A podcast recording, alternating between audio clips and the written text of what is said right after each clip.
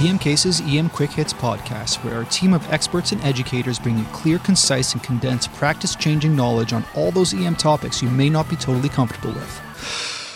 Quick, let's get on with it. This is Anton Helman for the EM Cases podcast. We've interrupted regular programming for a second special edition EM Quick Hits dedicated to COVID 19. I asked a few of my foam friends to share with us their experiences with COVID-19 pandemic and give us a couple of tips while they were at it.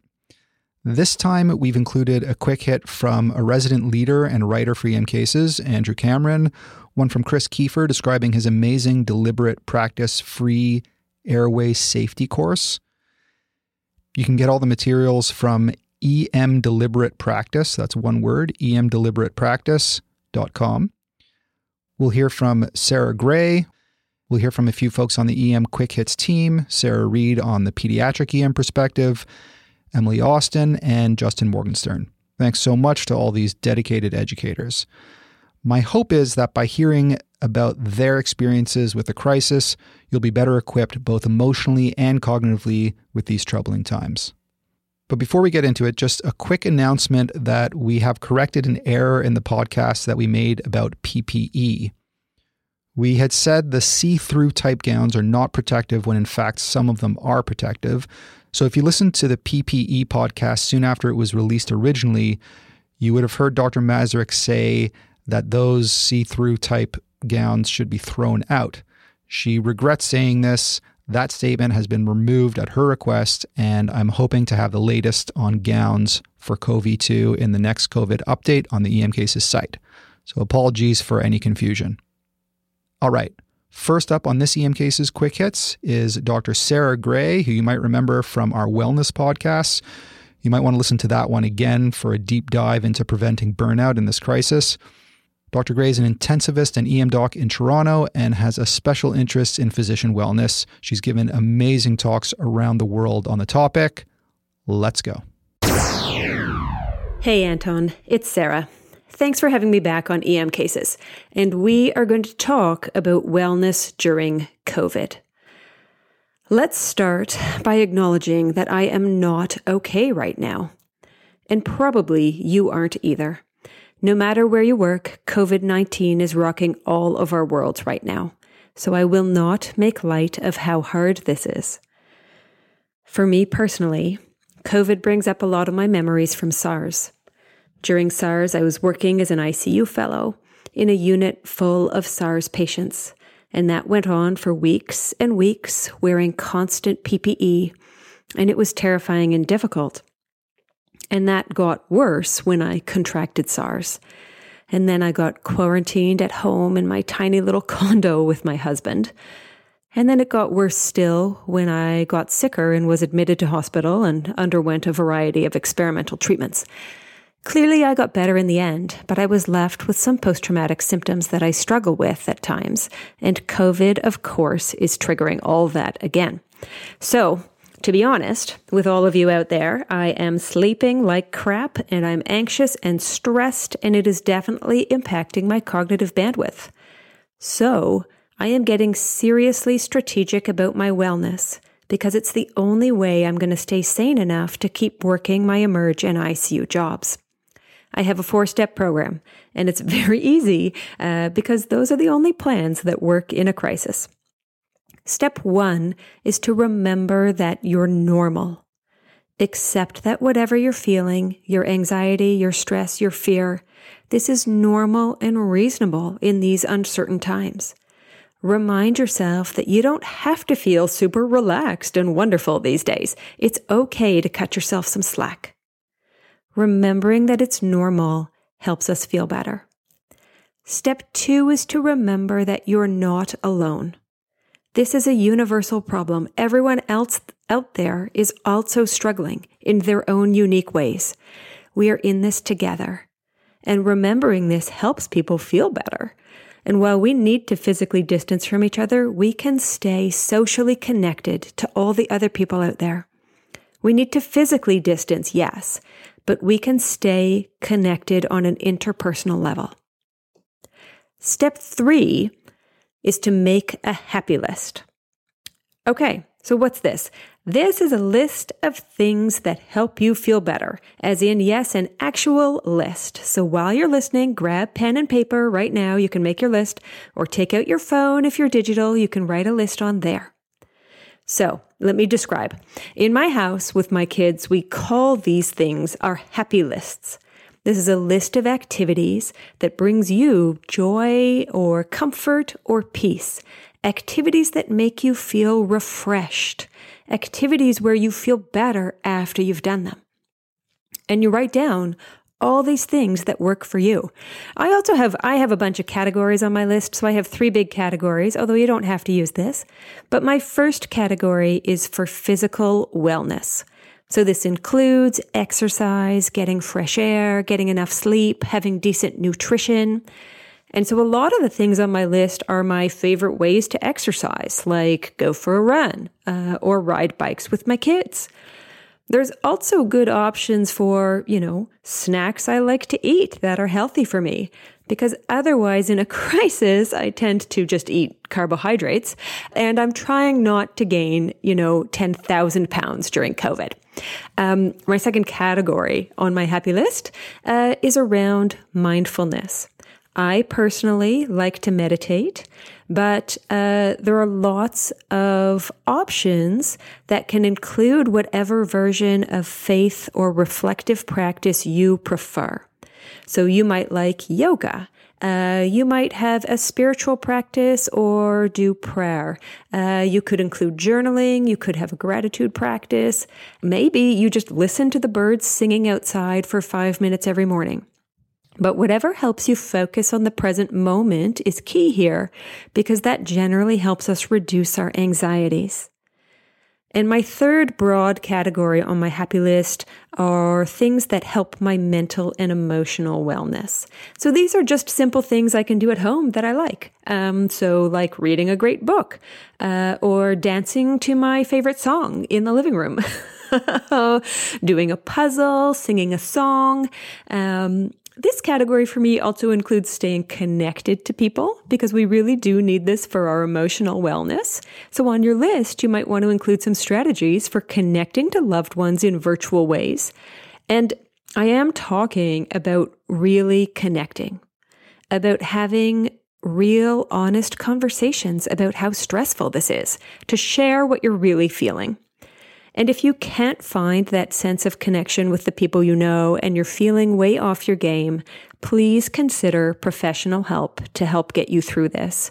There are uh, employee assistant programs uh, at, at various hospitals. You could see a therapist virtually.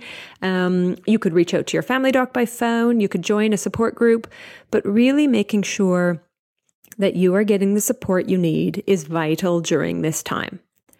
And so on your happy list, you write down a bunch of tiny strategies for keeping yourself well through physical wellness, mindfulness, and emotional wellness.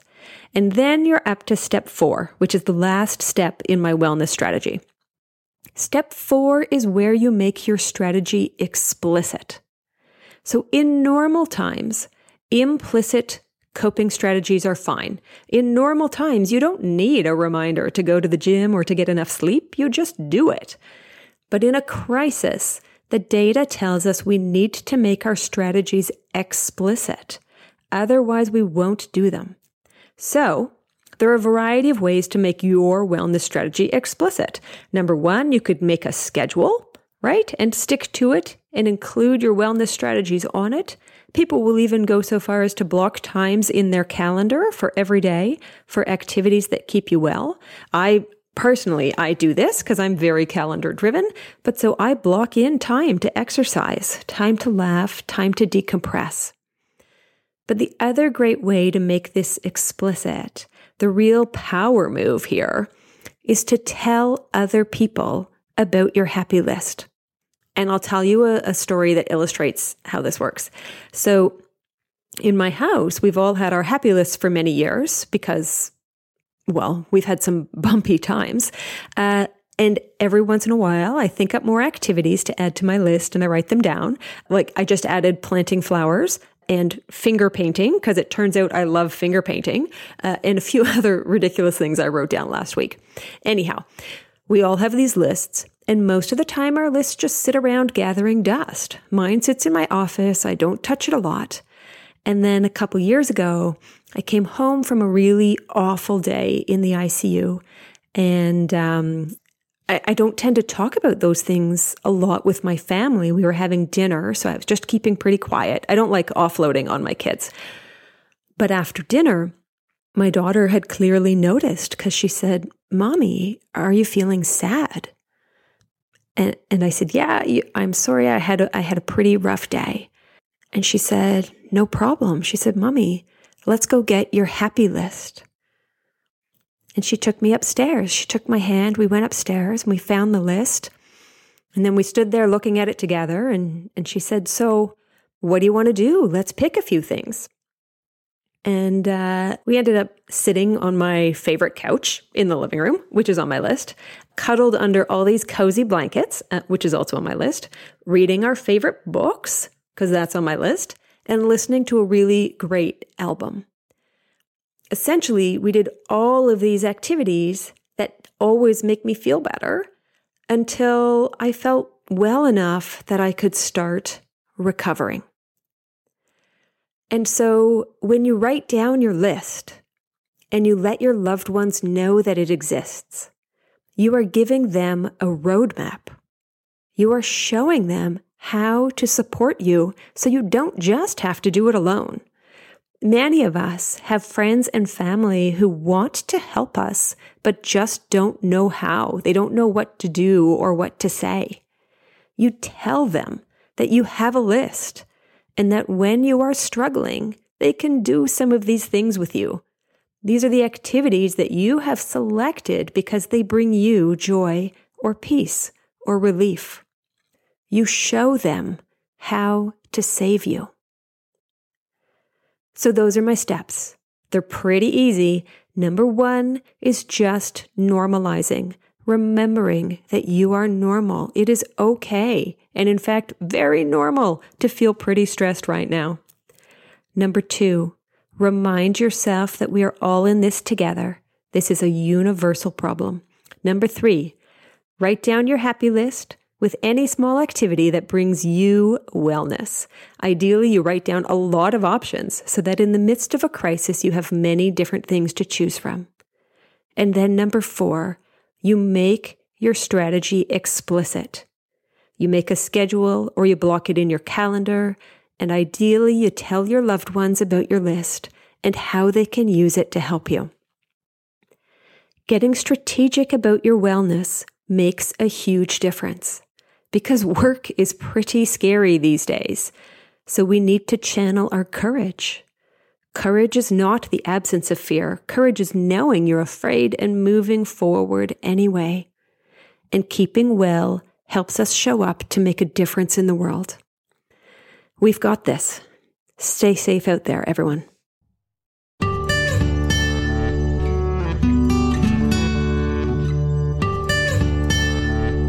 all anyone is talking about these days is COVID. I'll be back shortly with some EBM updates. Spoiler alert. Despite all the excitement you might have heard about agents like chloroquine or remdesivir, whatever it is, the treatment of COVID is still just high quality supportive care. There is no magic bullet. We just need to do what we are already really good at, but add in some extra stringent infectious control practices. But this quick hit isn't about evidence based medicine. Anton wanted to gather some clinical experience with this disease, and I wanted to focus on diagnosis. Sometimes this can be really easy. My first diagnosis was somebody who just came in with a cough and a fever and said, Hey, my dad has COVID. Not exactly a diagnostic dilemma. But my big concern is that the only thing on my brain, the only thing I talk about, that I write about, that I read about, the only thing right now is COVID. And my concern is that I'm going to miss something else. And in my mind, that risk is somewhat heightened by the fact that COVID can sound an awful lot like PE. In fact, I've already got this wrong twice. In one patient, I was sure it was a PE. There was no fever, no obvious sick contacts, exertional dyspnea with a perfectly clear chest auscultation. There was an S1, Q3, T3 on ECG and a D dimer more than 5,000. The CT scan? Bilateral, patchy ground glass infiltrates COVID positive. My other patient was a woman with a travel history fever, cough, sore throat, and some mild shortness of breath. To me, she sounded pretty infectious, and my first test was just to get the COVID swab done. But she'd been sent in with a note about a possible PE, and so a D dimer had been drawn before I even saw her, and it was positive. So after some debate, we decided to scan her, and she had large bilateral PEs. What can you learn from two cases? Just antidotes? Well, maybe not much. I have heard that D dimer is regularly elevated in COVID, and we definitely don't want to be sending all these patients to CT scan. To overtest, to deal with those infectious control issues and the delays. But in my mind, these cases serve as a reminder that even at the height of a pandemic, even when we're overwhelmed and it seems like every single patient has COVID, patients will still show up with their usual medical processes. We need to be careful about availability bias. We have to be careful not to anchor. We still need to take a history and to think.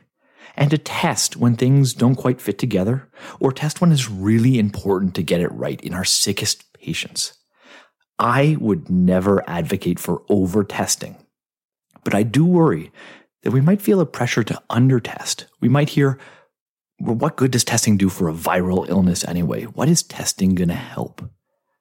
We've got to Goldilocks the hell out of this. Not too little, not too much, just the right amount of testing. And luckily, emergency medicine training is all about making difficult diagnoses in a sea of uncertainty. We were made for this. Trust your training, use your judgment, and keep your eyes out for the many things that could be masquerading as COVID.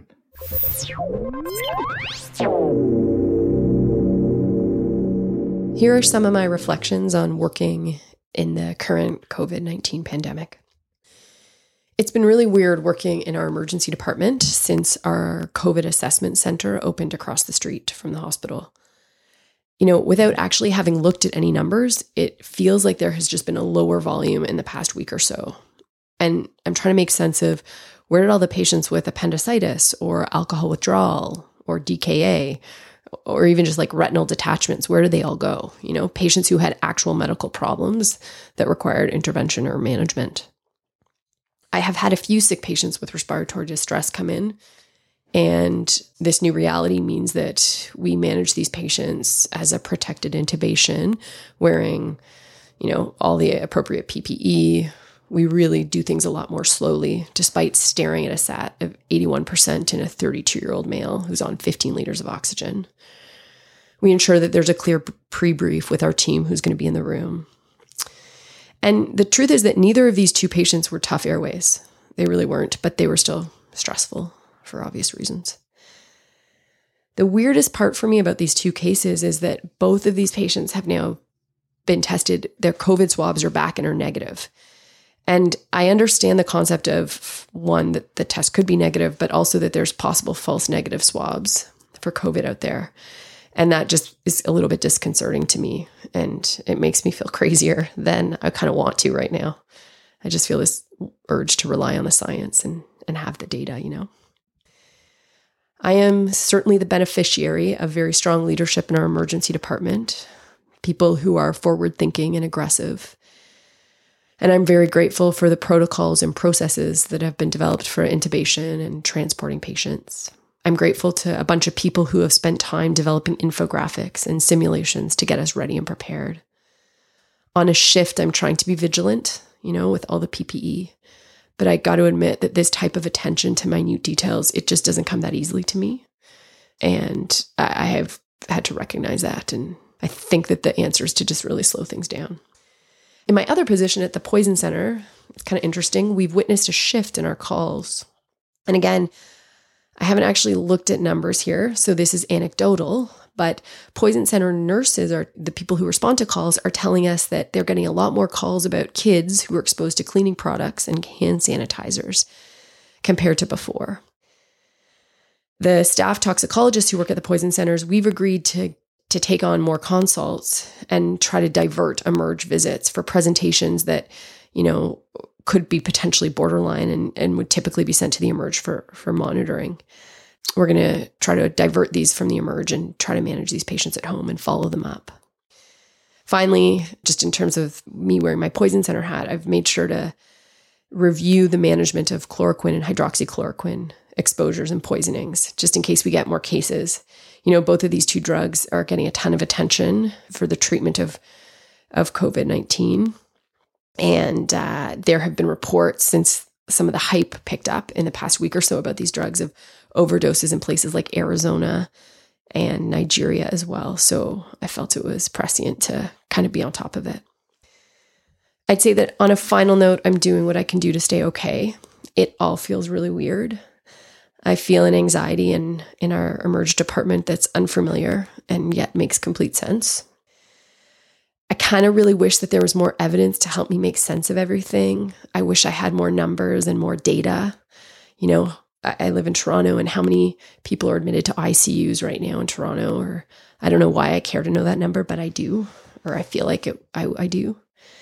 Sometimes I look at numbers in other places, however, and the truth is it doesn't really help. It can kind of feel scary. I worked a few days ago and, you know, we aren't swabbing the general public here. And I admit that I wish we were for many other reasons, but appreciate the idea that these are limited resources. I sent a 42 year old lady with a cough and a fever home, and she was fine to go home. I gave her a bunch of papers explaining why we weren't swabbing her and instructing her to self isolate. Some of the papers explain what self isolation really is. This lady had a two year old and an eight year old kid at home, as well as her husband, and she works at a grocery store. And I have no idea how she is actually going to self isolate. So, where I'm at now, if I believe numbers and predictions, is in a place where things will probably get a lot worse.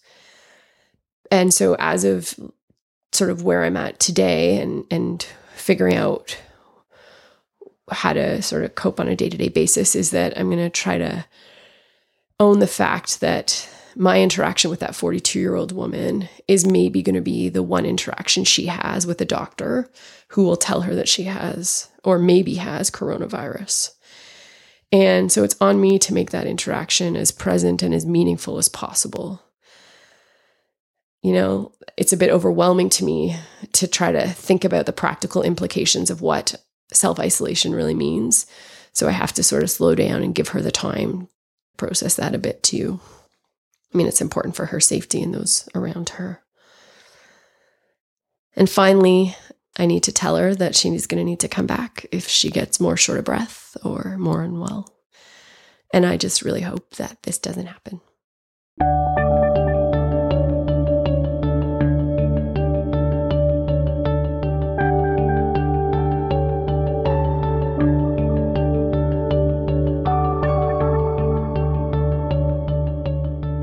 Hi there, it's March 30th, and here's uh, a PEDS update on COVID 19.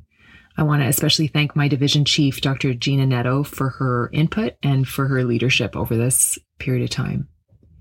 So, right now, pediatric emergency departments across Canada are pretty quiet. And this is a phenomenon that we've seen globally with often more than a 50% decrease in patient volumes, probably due to a mixture of families actually following the directions to leave emergency departments for emergencies, fear and anxiety about exposing their kids at the hospital, and then overall less of a viral burden with kids not being at daycare or school and the physical distancing and better hand washing. In the last few weeks, we've also seen the expected decrease in winter viral activity like RSV and flu. At my hospital, we haven't admitted a COVID positive patient yet, but we've admitted a lot of patients with respiratory illnesses that have been screened. We do have a community assessment center that's near the hospital where I work that's seeing about 300 adults a day and 30 kids a day for screening. So, as you know, in pediatrics, the disease severity seems to be low, and this may be due to the lack of the ACE2 receptor in young kids or a decreased immune response leading to the ARDS. We don't really know for sure. In the last few days, we've heard about a couple of case reports of death or severe illness. There was an infant that died in Illinois that was reported yesterday, but we don't know any details. And my PICU colleagues have actually heard of some teens being admitted with ARDS to PICUs in the UK, US, and Ireland. So we're going to have to follow this really closely we are definitely worrying and wondering about the kids with chronic lung disease and neurodevelopmental issues, immunocompromise, the kids that we see really commonly in a PEDS emergency department. But specialists at our hospital have reached out to their global networks, and there really is no report of a significant burden of disease in even these at risk kids. So, overall, uh, there are no reports or evidence that so, overall, there's no report or evidence that COVID causes bronchiolitis, croup, or even asthma exacerbations. And so, when we're looking at these common viral syndromes that we see a lot, uh, we're overall trying to minimize our nebulized treatments and maintain the standard of care. So, if we're thinking about bronchiolitis, we're going to do supportive care as usual. I'm going to minimize, if not just stop using epinephrine nebulization, given that this medication doesn't work that well. The effect's transient and it doesn't really impact the course of the disease. So continue to do nasal suctioning. That's not considered aerosol generating. Um, we're going to send these kids home if their SATs are greater than 90 or more. We're going to be able to send these babies home if their SAT is 90% or higher as long as the distress is manageable and the feeding's going well and they're well hydrated. And otherwise, as usual, they need to be admitted, and those admitted babies will be tested for respiratory viruses and for COVID. When we're thinking about croup, we're going to do the usual treatment. So dexamethasone for mild symptoms, dex with a period of observation for kids who have moderate symptoms, sometimes sort of two to four hours until the dex kicks in. And then dex with epi nebulization for severe croup. These are the kids who have stridor that's often biphasic. They'll have indrawing, they'll be agitated. So if you have to give an epinebulization, you need full airborne precautions. A colleague at one of the community hospitals in town asked me about using IM epinephrine in lieu of epinebs, and really there's no evidence for intramuscular epi in this setting. We have actually requested epinephrine MDIs for our hospital which are available on special release. And that will be something that if we get them, we'll be trying to use epi MDIs, but I know not everybody's going to have those. So overall, I think it's probably better to do the usual treatment for croup that's really been well studied. If you can get epi via MDI, some of the pediatric hospitals are going to be trying that. So we'll have to see how that goes. And otherwise, using an epi nebulization treatment for your severes with full airborne precautions in a negative pressure room if you have that available. If we're thinking about asthma, we should use MDIs on pretty much every asthma patient. That's been really well studied. It's just as good as a nebulized treatment, and it can be used in mild, moderate, and severe. If your patient needs extra oxygen, you can do that for via nasal prongs and continue to do MDI. But if the child is really, really unwell and you need, feel like you need to increase the respiratory support, you can certainly go back to nebulized treatment. But of course, you're going to need airborne precautions in that kid. We really don't have any data on COVID and severe asthma despite having reached out to our national networks. So, ventilatory support is a bit more problematic in kids. Most kids that are going to need ventilatory support over this period of time are not going to be COVID positive, but they're going to need it for some other reason. So the standard respiratory illnesses, sepsis, trauma. And so this makes this having a broad based across the board recommendation about early intubation not as straightforward in kids. So I think it's unlikely you're going to see guidelines that we're like we're seeing in adults uh, for the pediatric age group. That said, I think if you have a teenager who's presenting with ARDS, you should follow those adult guidelines because I think that they would apply in the bigger kids. But in the smaller kids, we really need to balance this protecting the staff from aerosol generating procedures, such as CPAP, for example, um, with not causing patient harm by inappropriately intubating a kid with bronchiolitis or asthma. In terms of general principles, high flow nasal cannula is considered more safe than CPAP from, from an aerosolization perspective and it's always a reasonable first choice. If you're going to do CPAP, you're going to want to use a non vented face mask with a tight seal, a HEPA filter attached to the exhalation port for transport of the patient, as well as ongoing treatment to minimize airborne spread. And of course, airborne precautions for anyone getting invasive or non invasive ventilation. You have to remember that kids who are intubated often require suctioning and bagging, so it's quite difficult to maintain a closed circuit. In the last week, we've had a couple of patients with severe respiratory illness that required full resuscitation. And our approach is to do this in one of our negative pressure rooms that's been repurposed as a resuscitation room. We have our full resuscitation equipment in the ante room, um, separated per weight range in bags. There's a nurse in full PPE in the ante room passing in the equipment. We're using a speakerphone for communication between the ISO room and the ante room. We have a nurse designated as a safety officer who's making sure everyone's in full PPE and uh, doing crowd control. The intubation is being done by the most experienced operator. So at our hospital, anesthesia has actually taken this role over. We're trying to minimize PPV by oxygenating using a non rebreather rather than ma- bagging if you can get away with it. Doing an RSI with uh, paralysis. Everyone on the team is in full airborne PPE. And then for transport to PICU, a clean team in full PPE comes to transport the patient to PICU. A couple of other issues that have come up that you may have seen. One thing is just always remember to screen the parents as well as the patient for symptoms and contacts too, because you're going to be in the room with both of them. Data from Wuhan suggests that about 30% of PEDS COVID cases have GI symptoms. So you really re- need to remember COVID in the setting of diarrhea and vomiting as well. The Canadian Pediatric Society followed up the WHO statement on the use of NSAIDs in COVID and have endorsed the use of both ibuprofen and acetaminophen in fever for these kids.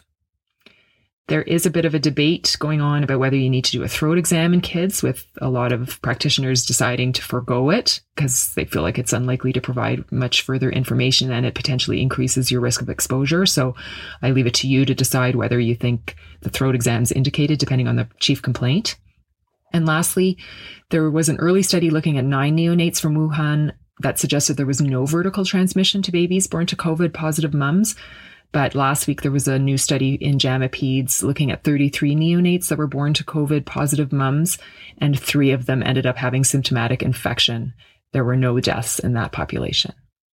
Thanks very much and stay safe, everybody. And now for a word from our sponsor, Metricaid, the experts on scheduling systems. Metricaid would like to let you know that they are helping EDs, urgent care clinics, and other provider groups during the COVID 19 pandemic. They've been helping their existing customers set up additional call schedules and screening clinics. They're also working on setting up province wide virtual walk in clinics, which will go live on March 30th. And they're doing this for free during the outbreak. Metricaid's giving these organizations access to their web based tool, but more importantly, they're doing all the work building and managing these schedules, helping to build capacity and resilience in our system, doing what they do best.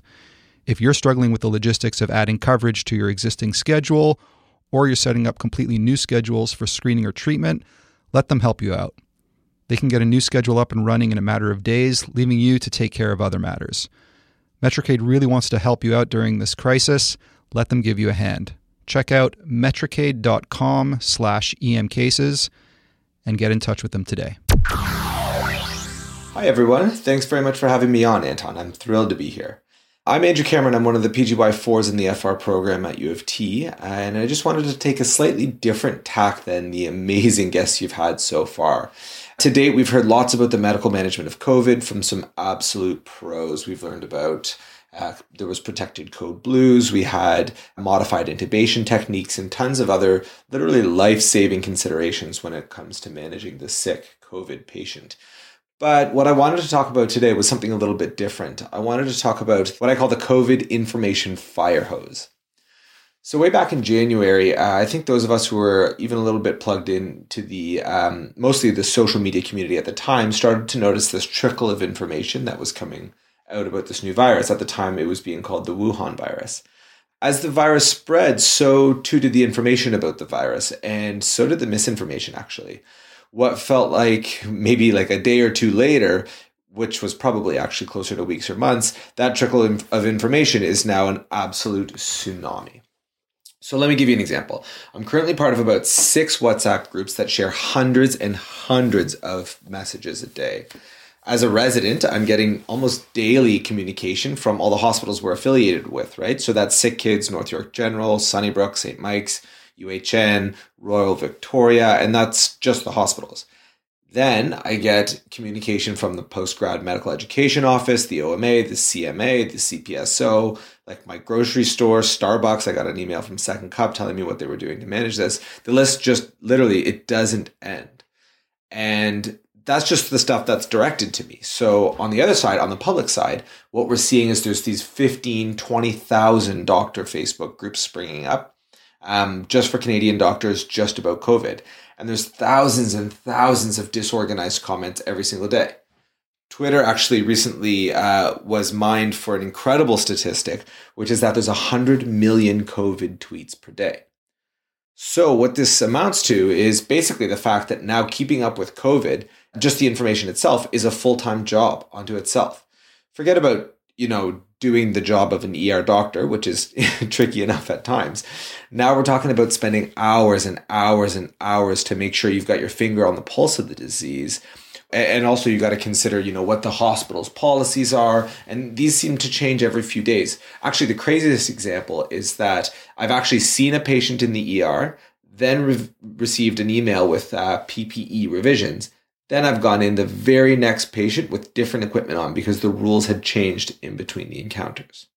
So here's my solution I follow three rules in order to keep on top of this without getting overwhelmed. Rule one is I get one hour per day outside the hospital to learn about COVID. This is like protected, structured time. I'm talking about sitting at my computer directly and deliberately studying as if almost as if I have an exam in a few days.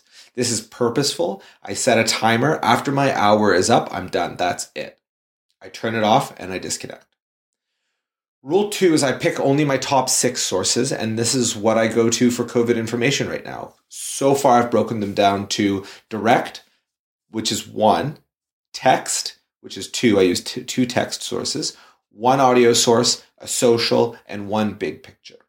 So let's go through them. The first source is direct. This is correspondence I'm getting from hospitals.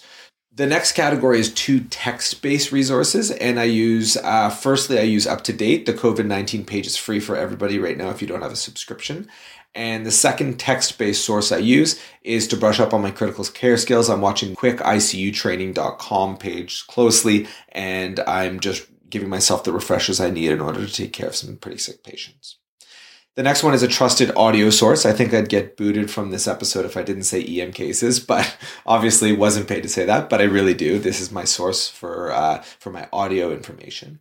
So for the trusted social source, uh, this is a little bit trickier because it involves definitely some stewardship here. Uh, but I use Twitter. I'm not talking about going down the Twitter rabbit hole. I'm talking about the top five or six doctors who I respect. I've been following them for a long time, and I know they contribute meaningfully to the dialogue.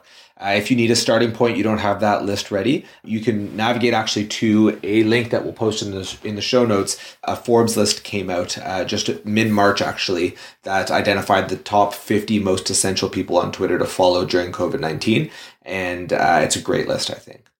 And then the last one is big picture. So I like a big picture source. I've personally chosen the Globe and Mail here, but it's completely up to you. Choose whatever source you know and trust. Someone hopefully who you find uh, to be constructive and informative. And then the last rule, which is definitely the most important rule for me, is to just mute the noise. Get to be best friends with your smartphone's least used feature, uh, do not disturb mode. Um, if you don't have that as a native feature on your phone, there's tons of apps that do it for you. For me, I've got one called Zen Mode, and it just blocks absolutely everything for a certain amount of time. All those WhatsApp groups that you're part of that are not actually effective and just kind of end up amplifying the noise, get to know and love that mute feature. So that's it. That's uh, I, I think that the by limiting your time, throttling your information sources, muting unnecessary conversations, and periodically reevaluating your sources to make sure you haven't missed anything, obviously, you can actually gain some sanity. I mean, that is until someone creates a tool for doctors that organizes this massive torrent of information and becomes a one stop shop for practical info and pushes only the most actionable, high yield information to doctors. But incidentally, that's actually what I've started working on with a few health tech buddies of mine. If this episode resonates with you, if this kind of makes sense, if you're trying to limit that fire hose, you can just check us out at pandemos.care. That's P A N D E M O S dot care, C A R E. and we'll link it in the show notes as well. We're trying to solve this problem in real time. We're trying to provide doctors with a free platform that just crowdsources all the best information out there, organizes it extremely well, and uh, pushes out the best COVID hacks in real time. So that's it. Thanks very much for having me on, Anton. I hope that was useful. Uh, there's nothing like telling people to avoid the noise as I'm producing more noise. The irony is not lost on me there. Uh, but hopefully, this was useful. Hopefully, this gives you the tools uh, that you need to kind of limit the COVID fire hose right now and focus on providing high quality care and remaining sane during this, this very difficult time for all of us. Thanks very much.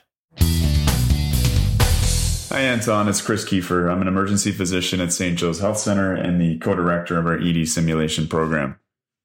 So, I wanted to talk to you for a few minutes today about a course that I've developed over the last week or so, which focuses on the COVID intubation. Now, as emergency physicians, we are uniquely well qualified to take care of the physiologically difficult airway. The problem is that we need to become astronauts. Now, let me explain that a little bit. We have to take this difficult procedure and put it on something resembling the International Space Station. Bear with me here. We've got to get into PPE that somewhat resembles a spacesuit. We have to transition through an airlock into a negative pressure isolation room. We need to stabilize and intubate the patient. We need to doff our equipment and exit again. We need to do all this while avoiding contamination so that we can keep ourselves and our colleagues well. I feel it's my personal responsibility to flatten the healthcare worker curve. And so I've decided to develop an astronaut training program. Okay, all joking aside, we have one week to teach our healthcare teams how to perform a spacewalk. And so the course I've developed takes the spacewalk and breaks it down into digestible components. Individually, these micro skills are manageable and can be drilled to a high level of proficiency. These skills are basic and include things like hand hygiene, which we drill through something called the COVID scrub. Now, I'm sure most of you have been certified by your healthcare educator in your hospital on donning and doffing, which probably means that you've put it on and taken it off once under their supervision and received a check mark in a box. This is clearly not sufficient. We drill the ins and outs of doffing until it becomes muscle memory. Team and equipment organization is an essential piece of the puzzle here. Remember, we have to get a hot team into the room with all of the equipment they're going to need in a single go. And so we practice and we drill and we drill again until it's smooth. Finally, an integration exercise pulls this all together and builds the team's confidence. I've been deeply touched by the enthusiasm of my colleagues, particularly a colleague of mine who is a veteran of SARS 1. Seeing his eyes well up with tears when he talked about the need for us to look after each other is a moment I will never forget. If you're interested in putting on this course, you'll find the curriculum, instructor notes, scheduling tool, and site logistics documents freely available on EM cases. We're all in this war together. We've got each other's backs. We can do this. As a surprise bonus on this EM Quick Hits, we have two experts on human factors in medicine. You've heard them before on the show Dr. Chris Hicks, trauma team leader and emergency doc at St. Michael's Hospital in Toronto, and Dr. Peter Brindley, neurointensivist in Alberta. They'll give us some tips on human factors, communication, airway checklists, and more. Take it away. Well, Pete, how you doing, my friend? You've written a couple of really important pieces uh, in the past few weeks, most recently in the National Post and prior to that, a piece in uh, BMJ, just about the importance of looking after one another and checking in during this really challenging time. How are you doing, and how are things going for you? I'm doing as well or as badly as anyone else. Thanks, thanks for asking, Chris. And and maybe that's the biggest take-home point that you know we've talked about resilience in burnout talks. We've talked about it in resuscitation but we actually need to talk about it in terms of cross monitoring and being each other's COVID friends. Um, I probably went through every stage of Kubler Ross's denial, bargaining, anger, and I've slowly reached acceptance. And so I, I wanted to write that down because if I'm going through it, then others are too. The anticipatory anxiety, I think, for everyone has been horrendous. For those that haven't yet run into COVID, it, on some strange way, it's actually freeing and liberating once you get in there. But the sense of what is coming and how do I arm myself and can I learn the whole of virology, public health, and the physics of aerosols and droplets in two days, I think is driving people berserk. So I'm doing okay after originally being quite upset with my initial response, if I can be very upfront with people. Uh, I sort of started with anger, almost a sort of sense of self righteous, oh, for goodness sake, I don't have the cognitive bandwidth for this. You're a good friend, and so is everybody listening to this. I've never been prouder to be a healthcare worker, and I want to hear from everybody. Good on you for recognizing that, right? Like one of the first sort of challenges with gaining some sort of sense of emotional and therefore situational control is an appraisal of your current sort of emotional state.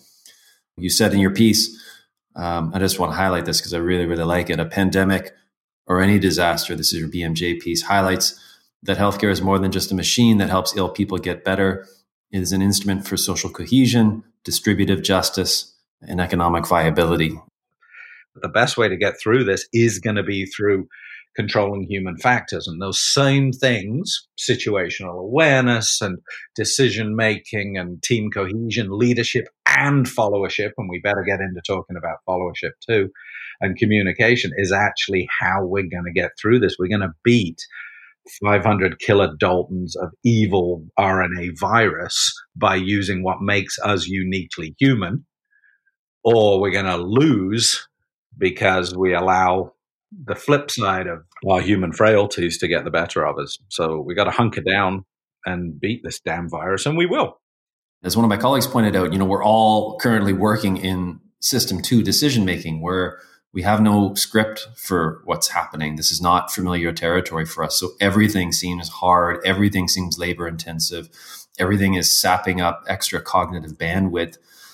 And a lot of it is really just that process of our minds trying to make sense of a novel clinical and logistics scenario that's really, really challenging. I think those two concepts bear particular attention the importance of sense making and the importance of cognitive offloading during periods that are um, uh, challenging or unfamiliar. And so you asked what I was doing. Um, doing all right, doing all right, just finding all the ambiguity challenging.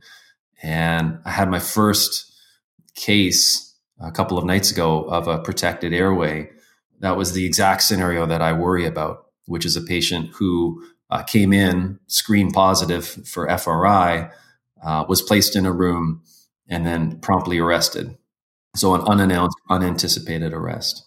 And I have to say, this is one of the first times in a while where I've really had to draw on uh, that sense of self appraisal, that sense of self preparation that can be so challenging during stress. I found myself at the head of the bed in a very chaotic situation with a team that was kind of scrambling to get organized and co oriented.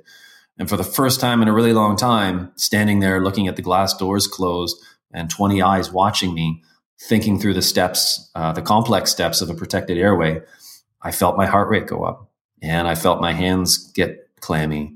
And I felt myself starting to think, oh God, what if I pass out? God, it is a little bit hard to breathe inside this mask.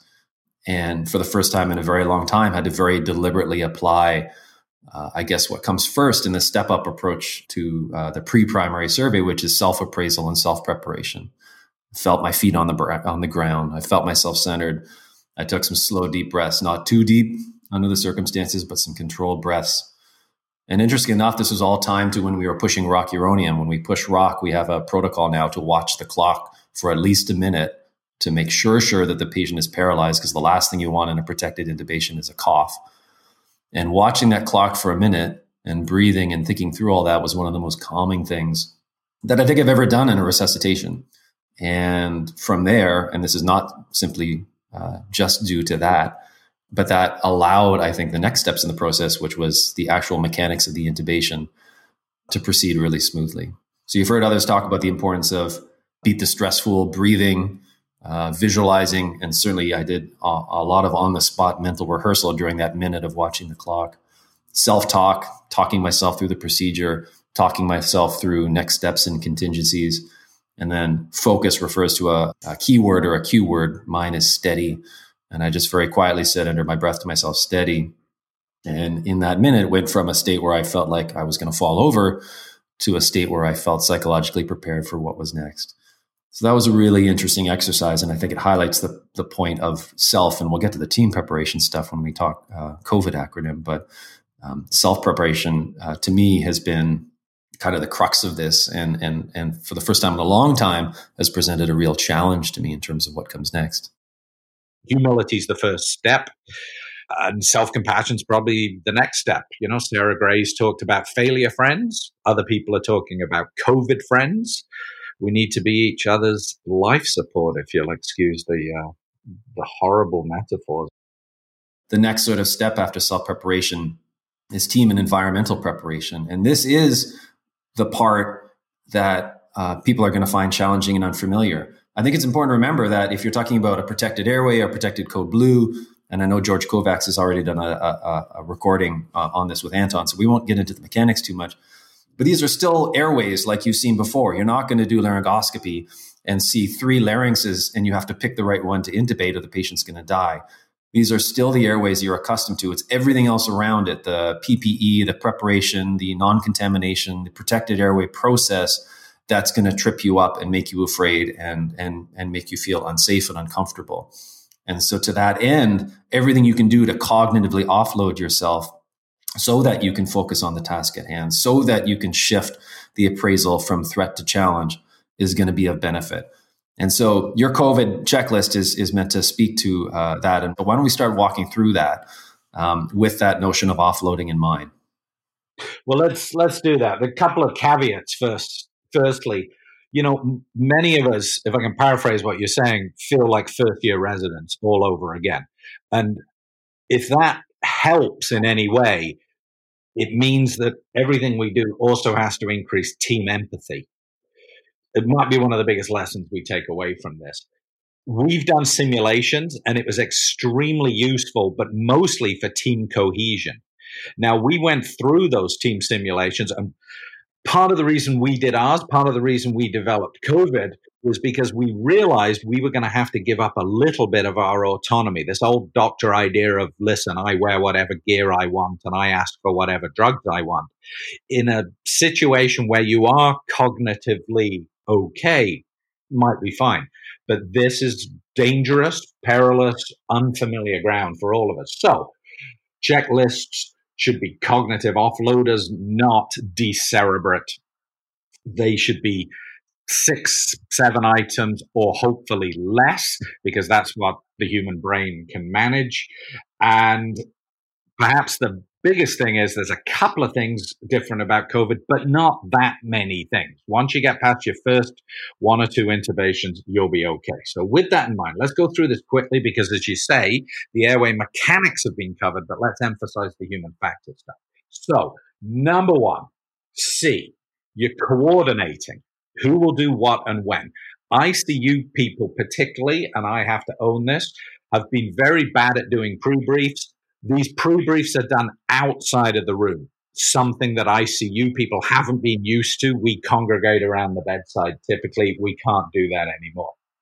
You do a pre brief where you assign roles and also work out the minimum number of people you can have in the room, which is hopefully only three, and only is one of the O's you assign buddies. One of the biggest changes here is that we're having cross checking, cross monitoring, and buddies. And here we go with the pun. Apparently, it first came out of Seattle. We've talked about safety officers. We've talked about lieutenants, lieutenants that are now empowered to say, stop, doctor. You haven't put your gear on properly. You haven't taken off your gear properly. Those people we're calling officers in my institution because we love a good pun. But the thing we have to get across is that those people are incredibly important and are empowered to speak up. Teamwork and task work are different things, but you know what? We have typically always, in times of stress, reverted to doctor knows best. And doctor is a very useful member of the team, but not the only member of the team. I just want to pick up on a couple of things you said that I think are incredibly relevant. And if I can, maybe overlay uh, how we've broken down our protected airway process from a human factors point of view. You have to break it down into something more manageable. And we've chunked up our protected code blue, our protected airway into three steps a pre brief, an airway checklist, which we'll get to, and then a, a, a transport uh, review before the patient moves. And I have to say, the biggest thing and the most important thing and the biggest change from our current practice is that notion of a structured pre-brief. Arguably, we should be doing this for every airway anyway, but we've developed a process and visual aids that the team outside the room before entering has to step through, um, just as you've outlined, uh, Pete, to organize. Now we're kind of on the T and E, the team and environmental preparation part of the process, uh, so that the team is organized, the personnel are organized, roles are allocated uh, before you walk in the room. So we've done coordinate. You collect all the equipment at the bedside. You do not want people donning and doffing as they go in and they go out. And then you have a colleague outside of the room available to help and already wearing a PPE, or if they're the officer, engaging you with signs, symbols, banging on the glass, talking through the walkie talkie. That kind of covers O with the correct people in the room, who's outside the room checking.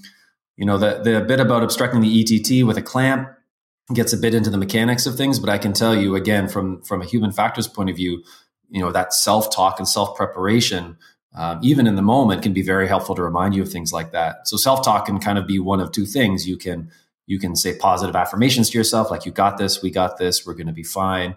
Uh, or you know for a procedure you could be talking through the process in your head. I will in, insert the video laryngoscope not too uh, too great a depth that i can see the first tracheal ring i will obtain my view on the screen I will insert the tube. I will not bag until the cuff is up and connect directly to the ventilator. I will clamp the tube um, for all disconnects, et cetera, et cetera. And so those things are covered uh, in the mechanics of O and uh, V in the acronym with things like video laryngoscopy uh, and verification. But the the self talk side of things for me was incredibly important in making sure that I don't drop any of those elements. So we're verifying tube placement uh, with an end. Isn't that the mechanics? No, it isn't. An end is a closed loop communication system. Yep. Well, now we're into, into kind of step two of the process, which is a detailed checklist uh, that covers all of these steps. And again, without getting too much into the mechanics, these are the little things that you're likely to forget. So it's a call and response checklist. This is different from the model we've set up for the pre brief, where it's more sort of discussion based about what's to happen next and preparation and planning.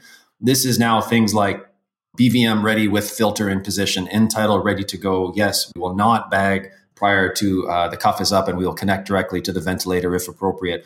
So it's a call and response checklist and it's not done by the person at the head of the bed. The person at the head of the bed or the people, usually an RT, uh, an RN, and an MD, are all talking through in response to what the other individual carrying the checklist is is requesting.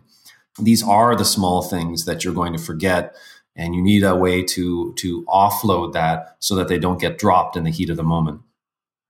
Now, one of the things I'd like to emphasize from a human factors point of view is there's a difference between data, information, and meaning.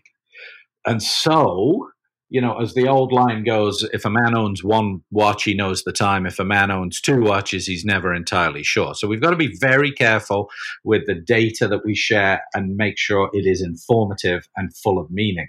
So you've got a SAT monitor in the room. Most places are asking that the sat monitor, uh, sorry, that the sat reading not be shouted out every few seconds and certainly not be shouted out in a sort of patronizing the sats are 80 doctor way. Now, instead, you go from data to information to meaning. In other words, the sats are 80, they're still dropping, therefore you need to do something different. The sats are up to 80, Therefore, keep doing this. We've got this team. And there's a big difference. The phrase that I like to add in is your saturations are 90%. I will let you know when they get to X. And that way, the person knows one, you're not going to hear from me until something else happens. And two, I'm going to translate the meaning of that for you when it does happen. So you don't have to think about it anymore if you're the airway operator. And secondarily, as you point out, it's not just to relay that information, but I always believe that it needs to come with a recommendation. Either what can I do to help, or I would suggest we pause now and do X. Um, because again, remember the person who's listening to you is uh, probably overloaded at that point anyway. And if you just throw data at their forehead, it's going to bounce off and land on the floor. Whereas if you make a recommendation or an offer to help, and this, it's much more likely to have an impact. The saturations are X, and therefore I recommend uh, that we do Y. And you can work your way up the CUS framework of concerned, uncomfortable safety issue uh, if you need to but it tends to land better if you're making an observation and a recommendation to assist rather than simply an observation alone. We also have taught people for years thank you, yes, thank you, no when a piece of equipment is offered, or got it, thanks, and then repeat the line. So, got it, thanks, that's our 80. And, and you need these short, clipped comments that, that don't disengage the rest of the team, don't come across as angry, um, and allow you to keep moving forward. Now, our anesthetists are wonderful, wonderful colleagues, but some of their communication norms are different, and we need to somehow meet in the middle. And so, anesthetists that come to help have to first of all clarify whether we've called them to intubate or to be available to help and, and there is likely a disconnect where they think they're coming in to put in a tube and we think they're there to assist if required. So work that out explicitly. And then the other thing is anesthetists were not raised in an environment where you had to necessarily communicate and sell your idea to other people, whereas we were. And so we probably don't we probably speak too much for them and they probably don't speak enough for us. And these are going to be the the tribes that we need to bring together into one large tribe. So that's kind of taken us through a lot of the VI and a bit of the D here uh, of the COVID acronym. So when we're working through I, we're talking about things like inflating the endotracheal uh, cuff prior to bagging, interrupting as infrequently as possible, the circuit and the operator, I guess I would say. And we're, we're moving on to sort of the end of the process here. And to get to kind of step three of the process we've developed at St. Mike's. Now that you've moved through the airway checklist and then the airway itself, you have to figure out what's happening next and where the patient is going. And we don't always think about that, but this has to be an incredibly explicitly discussed part of the patient's care because you can't just open the door now and roll the patient down the hall to somewhere. There is a ton of preparation and thought that has to go into how this patient is moving and who and under what circumstances and what you need. Um, and so we've solved this particular problem by placing a, a large sort of poster sized transport checklist inside the room. So the team can now work through the steps of okay, is the patient staying here in the emergency department? Uh, and if so, what are the next steps? Or are they transporting to the ICU or somewhere else? And what are the steps involved there? And so pre brief, airway checklist, and then transport preparation are process wise how we've chosen to break down our protected airway and our, our protected code blue patients. We talk about cross monitoring and cross support in a very technical way with human factors, but in its very basic sense, it just involves looking out for one another and looking after one another. And I think the other key message that's come through in this discussion and also just with our process of preparation is that whatever your process is, you need a process. You need a process to guide you through unfamiliar stuff because we don't have a script for it. And maybe over time we'll develop scripts, we'll develop illness scripts. This will be more intuitive to all of us and it'll get a little bit smoother. But bearing in mind the importance of sense making of unfamiliar circumstances and cognitive offloading, um, there are all sorts of tools and principles from human factors that we can draw on to make it easier. I hope everyone keeps well, keeps safe, keeps looking out for one another, keep doing what you're doing. And Anton, thank you again for having us on the uh, on the show. It was a pleasure. Anton, thank you so much. Lovely to have so many good COVID friends. Uh, never been prouder to be a healthcare worker.